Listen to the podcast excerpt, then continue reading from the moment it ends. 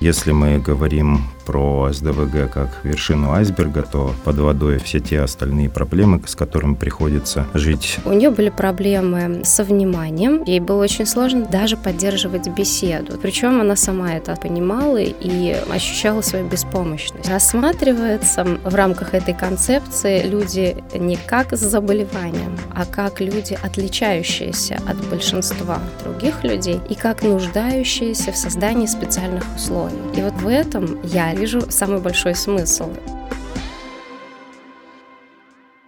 Всем привет! Это «Луч» — совместный подкаст благотворительного фонда «Абсолют помощь» и студентов вышки. С вами Кристина Курума. Вместе с гостями подкаста мы учимся ориентироваться в мире благотворительности и инклюзии, чтобы незнание, сомнения и стеснения перестали мешать желанию помочь. Мы узнаем сами и расскажем вам, как люди помогают людям, делая это профессионально, системно и, конечно, по любви. В этом выпуске подкаста «Луч» мы поговорим о синдроме дефицита внимания и гиперактивности. У нас в гостях врач-психиатр, психотерапевт Ледяйкина Юлия Александровна и врач-психотерапевт Минин Дмитрий Александрович. Здравствуйте. Расскажите, что такое СДВГ Заболевание – это расстройство, как расшифровывается? Синдром дефицита внимания с гиперактивностью. И это расстройство нейропсихического развития. При этом расстройстве три основных группы симптомов отмечается. Это недостаточность внимания, гиперактивность и импульсивность. И когда мы имеем симптомы вот из этих групп, то и выставляется данный диагноз. Причем считается, что симптомы этих групп обязательно должны проявляться не только в одной социальной сфере, это очень важно для постановки диагноза, не меньше, чем в течение 6 месяцев. По последним классификациям возраст начала не позже, чем 12 лет. Вот если все это складывается, то тогда мы имеем право выставить этот диагноз синдром дефицита внимания с гиперактивностью.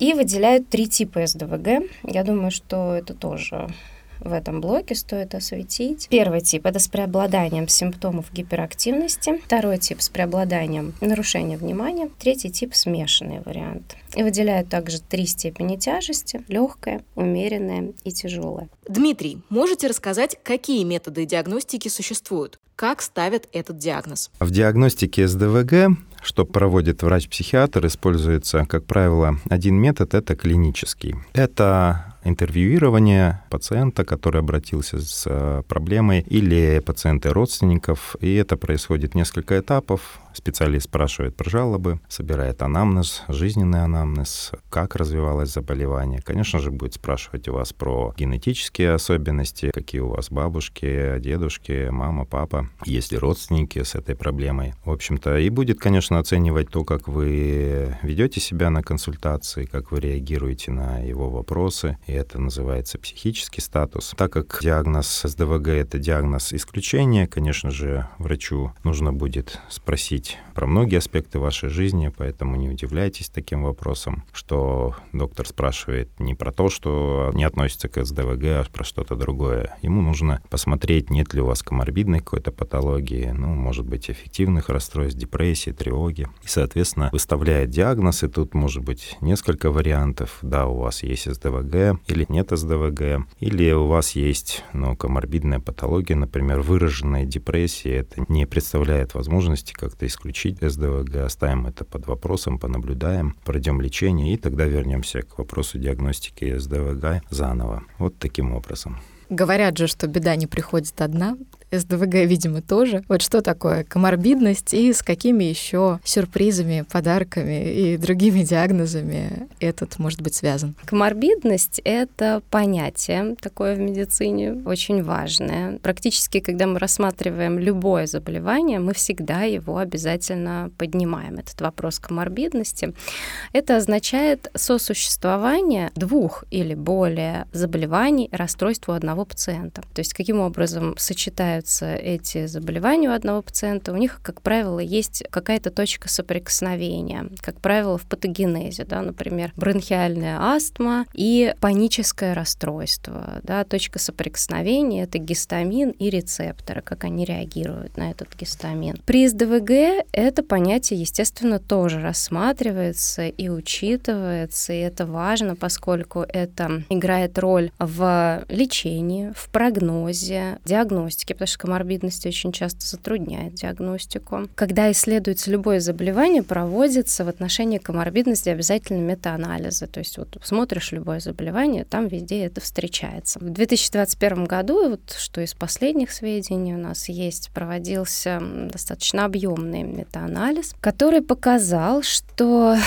при СДВГ высока коморбидность с психическими расстройствами, такими как расстройство личности, аффективное расстройство, это значит депрессия или биполярное аффективное расстройство, тревожное расстройство и аддиктивное расстройство. Аддиктивное — развитие неких пристрастий, например, алкоголизм или наркомания, токсикомания. Там достаточно высокий процент коморбидности. Дмитрий, можете рассказать, каким последствиям приводит СДВГ? Есть исследования, которые говорят о том, что такие люди заканчивают меньше лет обучения, например. Более высокий уровень безработицы и неполной занятости у этих людей, потому что ну, часто увольнения могут быть, проблемы на работе. Антисоциальное поведение — это аресты, подростковая беременность чаще попадают в ДТП. Это прямо хорошая такая статистика уже подтвержденная, что ДТП люди, к сожалению, чаще с СДВГ попадают, нежели общая популяция. У них бывают трудности в отношениях, в личной жизни, конфликты, более высокие показатели раздельного проживания супругов, разводов. Чаще страдают от злоупотребления психоактивными веществами.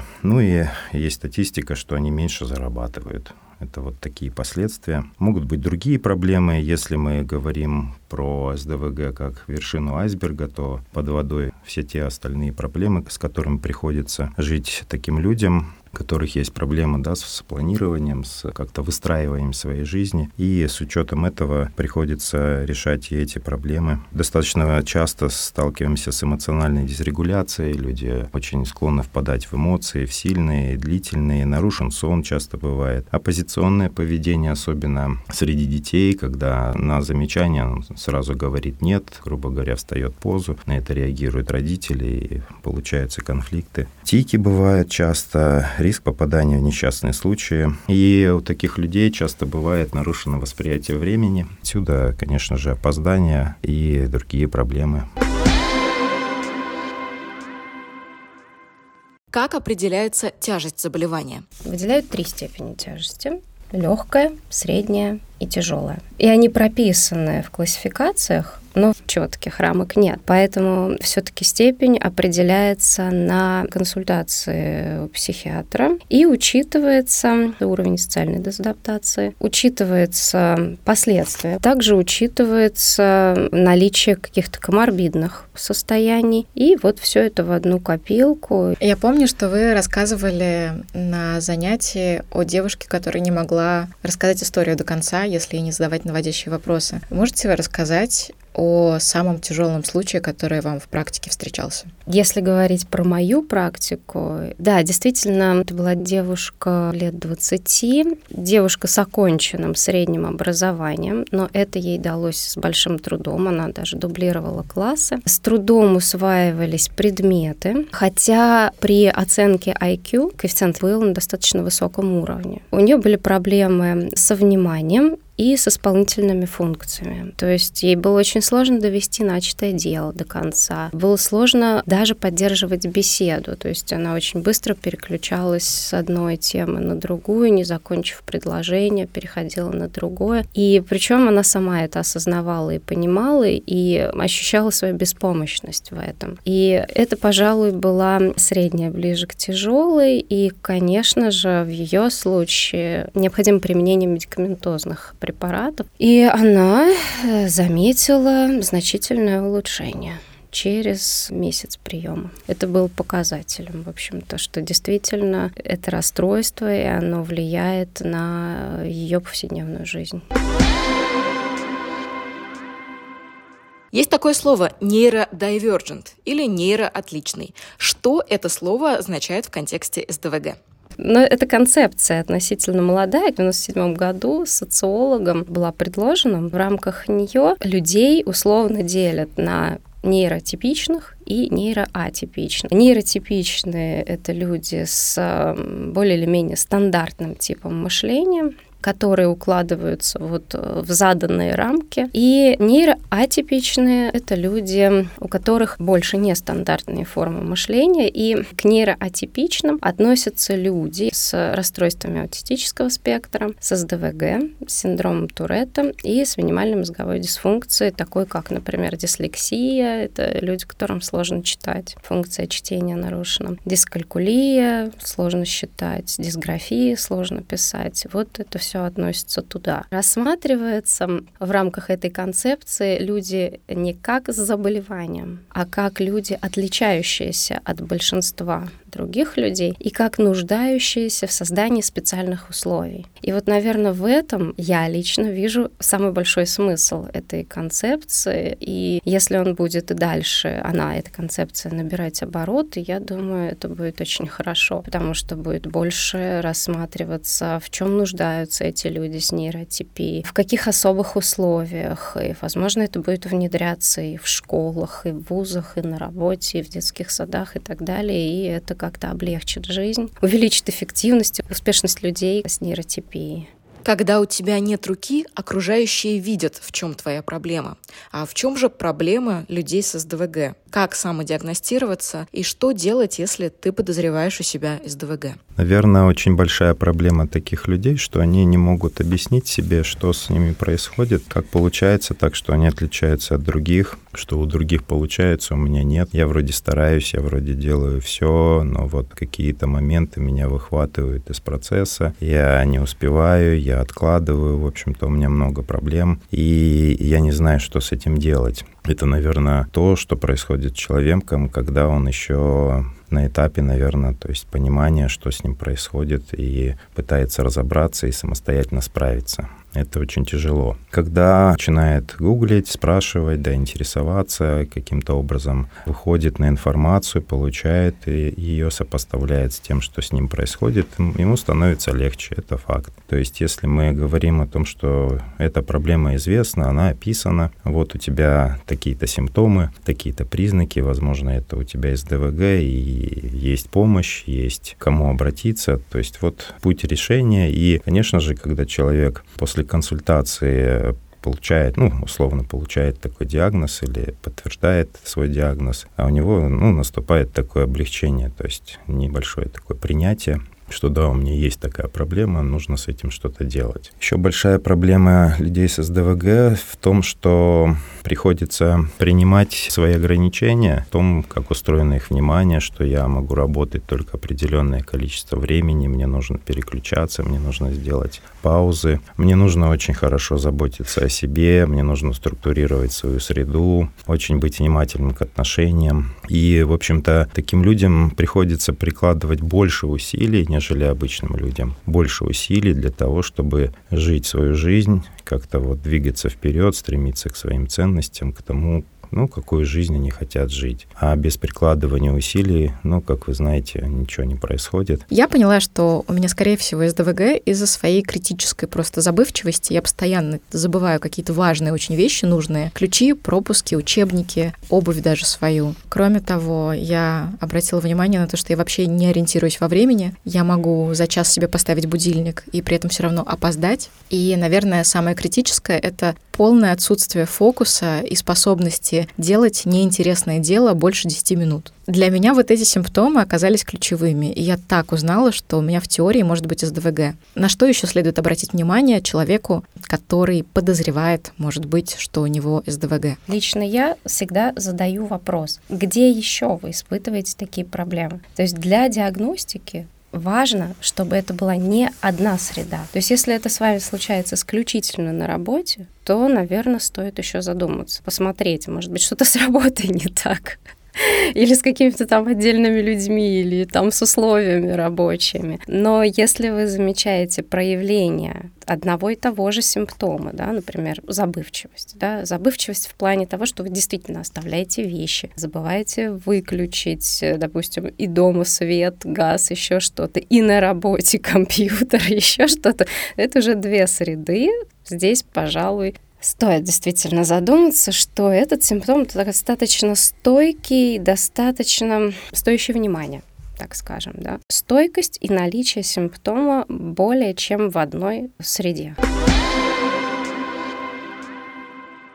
Давайте теперь поговорим об особенностях диагностики СДВГ у взрослых и у детей. Расскажите, почему вообще СДВГ развивается? Это врожденное или приобретенное? СДВГ — это расстройство нейропсихического развития. То есть уже понятно, что это именно врожденное. То есть это наблюдается с детского возраста. Корнем этого служат особенности в развитии структур головного мозга. Та часть коры, которая отвечает за контроль внимание, за контроль времени, да, вот чувство времени, например. Существует информация, что то ремиссия, то есть улучшение состояния, наступает, по разным данным, в 50-80% случаев у взрослых. То есть в детском состоянии имели место симптомы, ко взрослому э, состоянию они купировались, ушли. И уходят они тоже по разным сведениям, или за счет того, что дозревает вот эта самая префронтальная кора, или за счет того, что в связи с дефицитом который есть у ребенка, он развивает свои какие-то новые функции, новые нейросети, которые компенсируют этот дефицит. Существует миф, что СДВГ — это детская болезнь, в частности, это проблема маленьких мальчиков, потому mm-hmm. что они, видимо, наиболее активные, и стульями в школе чаще кидаются маленькие мальчики, чем маленькие девочки. И, собственно, почему это миф? В большом, достаточно большом проценте случаев во взрослом возрасте симптомы купируются или компенсируются. И, кстати говоря, исследования это тоже подтверждают, причем исследования именно с использованием нейровизуализации. То есть посмотрели мозг, и он доразвился да, ко взрослому возрасту. Но это не сто процентов. Это от 50, я повторюсь, до 80%. Причем в остальных 20% сохраняются симптомы СДВГ, и взрослые люди продолжают жить с этими симптомами. И эти симптомы приводят ну, к достаточно серьезным последствиям. Мы уже, в общем-то, сегодня их перечисляли. Поэтому это скорее миф. Но он такой живучий, потому что такой высокий процент э, наступления ремиссии во взрослом возрасте. Дмитрий, Почему у взрослых диагностировать СДВГ сложнее? В данный момент в России мало специалистов, которые работают с этим диагнозом, могут видеть его, поставить подтвердить. Приходят достаточно грамотные, начитанные и, в общем-то, бывают, смещают фокус внимания, пытаются сместить фокус внимания специалиста на симптомы СДВГ. Но, как мы знаем, диагноз СДВГ – это диагноз исключения, и, как правило, нужно провести диагностику, исключить другие расстройства. Когда я искала психиатра, который занимается СДВГ у взрослых, в общем, стало очевидно, что даже в Москве специалистов, которые занимаются с детьми, гораздо больше, чем которые вообще знают, что у взрослых бывают СДВГ. Есть ли смысл взрослому человеку в таком случае, если, например, в его городе подходящего специалиста нет, обратиться к детскому психиатру, который занимается СДВГ у детей? Я думаю, что в этом случае можно поступить проще. Можно найти такого специалиста в Москве онлайн и пройти консультацию онлайн, и этого будет достаточно.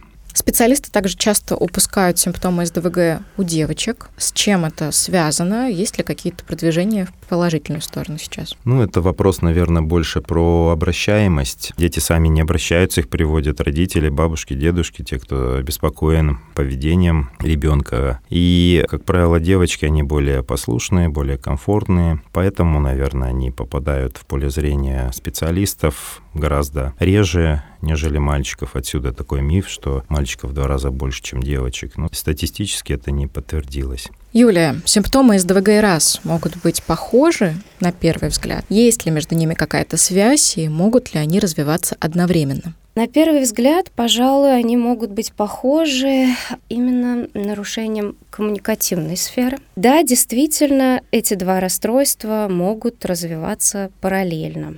Как правило, это достаточно тяжелые случаи. И вот по данным исследований, раз плюс СДВГ — это вообще можно рассматривать как отдельное расстройство. Давайте поговорим теперь о том, как живут люди с СДВГ. Дмитрий, в медиапространстве сейчас очень много видео, всяких лайфхаков, особенно в ТикТоке, если кто-то еще пользуется, mm-hmm. с всякими нюансами о том, как улучшить качество жизни при СДВГ. Насколько такая информация полезна для самодиагностики и стоит ли вот эти лайфхаки воспринимать всерьез? Я думаю, что стоит приобретать новые привычки. По сути дела, лайфхаки — это и есть новые привычки, которые помогают как-то компенсировать дефицит внимания, дефицит исполнительских функций. Не все они приживаются, конечно, не все они подходят, ну вот, например, вам или кому-то еще. И, по сути дела, человек это пробует. Если это помогает справиться, то привычка закрепляется. Про самодиагностику, про тесты тоже считаю, что это полезно. Это все-таки психообразовательный момент. Это про то, что ну, людям полезно знать, что нельзя есть сладкое, и мы заботимся о своем теле. Тут также забота о психическом здоровье, о ментальном здоровье. Это тоже полезно думать об этом, замечать у себя и, может быть, вовремя бить тревогу. Для меня слово «привычки» и СДВГ — это звучит как антонимы.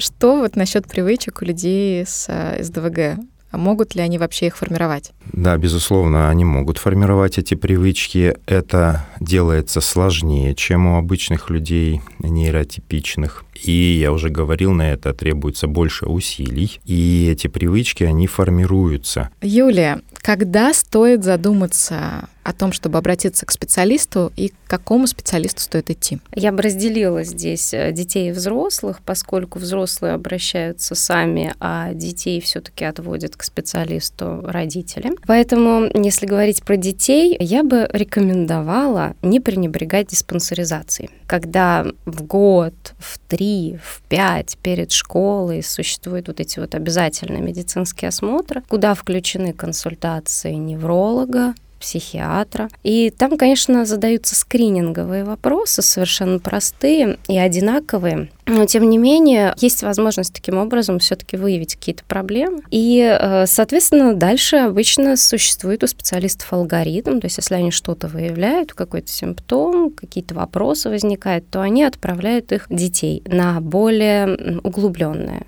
обследования, то есть, например, если на диспансеризации психиатр или невролог выявили какие-то предпосылки к СДВГ, например, да, то они отправляют на более длительную, более серьезную консультацию к психиатру, и, в общем-то, я бы родителям рекомендовала этим не пренебрегать. Я бы даже, наверное, рекомендовала обращаться и за вторым мнением, потому что это вопрос все-таки деликатный, очень такой неоднозначный. Поэтому я думаю, что обращаться за вторым мнением ко второму психиатру, да, например, как-то самим активно, это не будет лишним. А в плане взрослых, ну, как правило, все-таки учитывая, что при СДВГ чаще, да, эта история взрослый чувствует, что где-то что-то у него не получается, что-то не удается, и вот он прочитал, или, например, тот же опросник Коупленда прошел, и понимает, что есть проблемы, то стоит обращаться, конечно же, к психиатру, потому что именно этот врач ставит этот диагноз и проводит диагностику детальную. Дмитрий, что насчет психотерапии? Какие виды подходят для людей с СДВГ?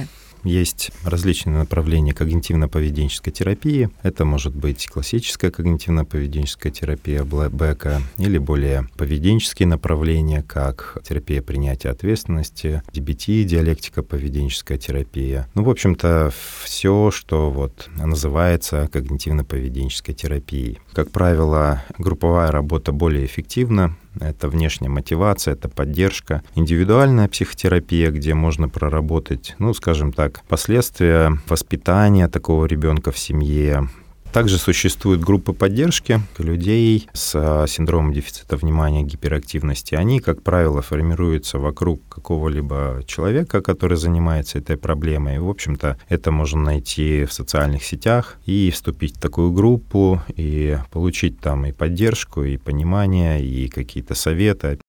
Правда ли, что фиджет-спиннеры и другие всякие антистресс-игрушки помогают при СДВГ? Для чего конкретно они нужны? Они, безусловно, помогают сбросить лишнее напряжение, когда они в руках, и таким образом помогают дольше, чуть дольше усидеть на стуле, чуть дольше удержать внимание на какой-то деятельности. Какие усилия приходится прилагать людям с СДВГ для того, чтобы в обычной жизни выглядеть так же, как всем остальным? Чтобы справиться с гиперактивностью, детки с СДВГ иногда прибегают к тому, что делают какие-то незаметные, чтобы не нарваться, например, на критику учителя, какие-нибудь незаметные движения под столом, ногами притопывают, делают, как-то вот ими прихлопывают, еще что-то делают. Но они это придумывают не от того, что им так хочется, а от того, что им приходится. С импульсивностью тоже приходится, естественно, бороться, и, пожалуй, от нее одни из самых неприятных последствий бывают. Это действительно проявляется как расстройство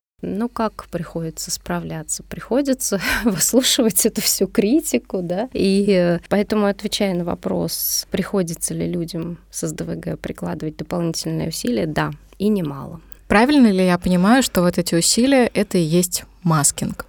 Такой термин. Это когда у человека есть проблемы, есть расстройство, но дабы его не заметили, человек пытается его маскировать, пытается сделать э, всячески так, чтобы никто не догадался, что с ним что-то не так. Какие особые условия нужны людям с симптомами СДВГ? Было бы идеально, наверное, если бы создавались классы, возможно, отдельные, да. Проводилась обязательно работа с педагогами, которые порой всех под одну гребенку, как говорится, да, чтобы они учитывали обязательно эти особенности этих деток, чтобы делались почаще перерывы, ну, допустим, каждые 15 минут на какую-то там физкультурную минутку. Это про инклюзивность, это про отдельные классы, то есть тут нет такого прямо простого решения. И сейчас я знаю, что ну, возникают такие вопросы, как рассказать учителю про особенности ребенка. Соответственно, тут нужно индивидуальные особенности рассматривать, индивидуальные какие-то возможности.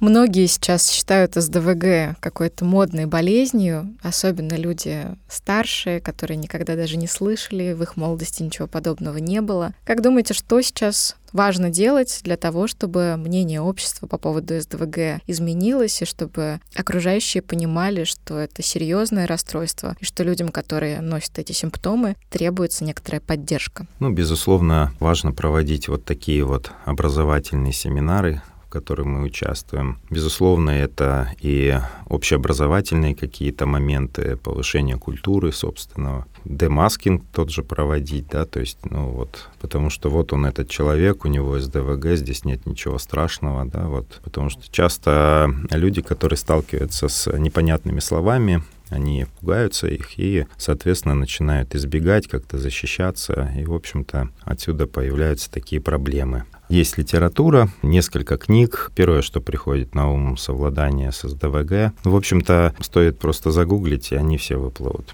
У нас в гостях были врач-психиатр, психотерапевт Ледяйкина Юлия Александровна и врач-психотерапевт Минин Дмитрий Александрович. Спасибо вам большое за этот интересный разговор. Спасибо вам. Спасибо большое. Сегодня мы многое узнали об СДВГ, диагностике и о том, как вести полноценную жизнь с этой ментальной особенностью. В следующих выпусках мы продолжим разбираться в благотворительности и инклюзии. Чтобы ничего не пропускать, подписывайтесь на подкаст «Луч» на удобной для вас платформе и в Телеграме. Все ссылки можно найти в описании. Ставьте оценки и рассказывайте о нас друзьям. Так вы поможете привлечь внимание к теме благотворительности и помощи людям.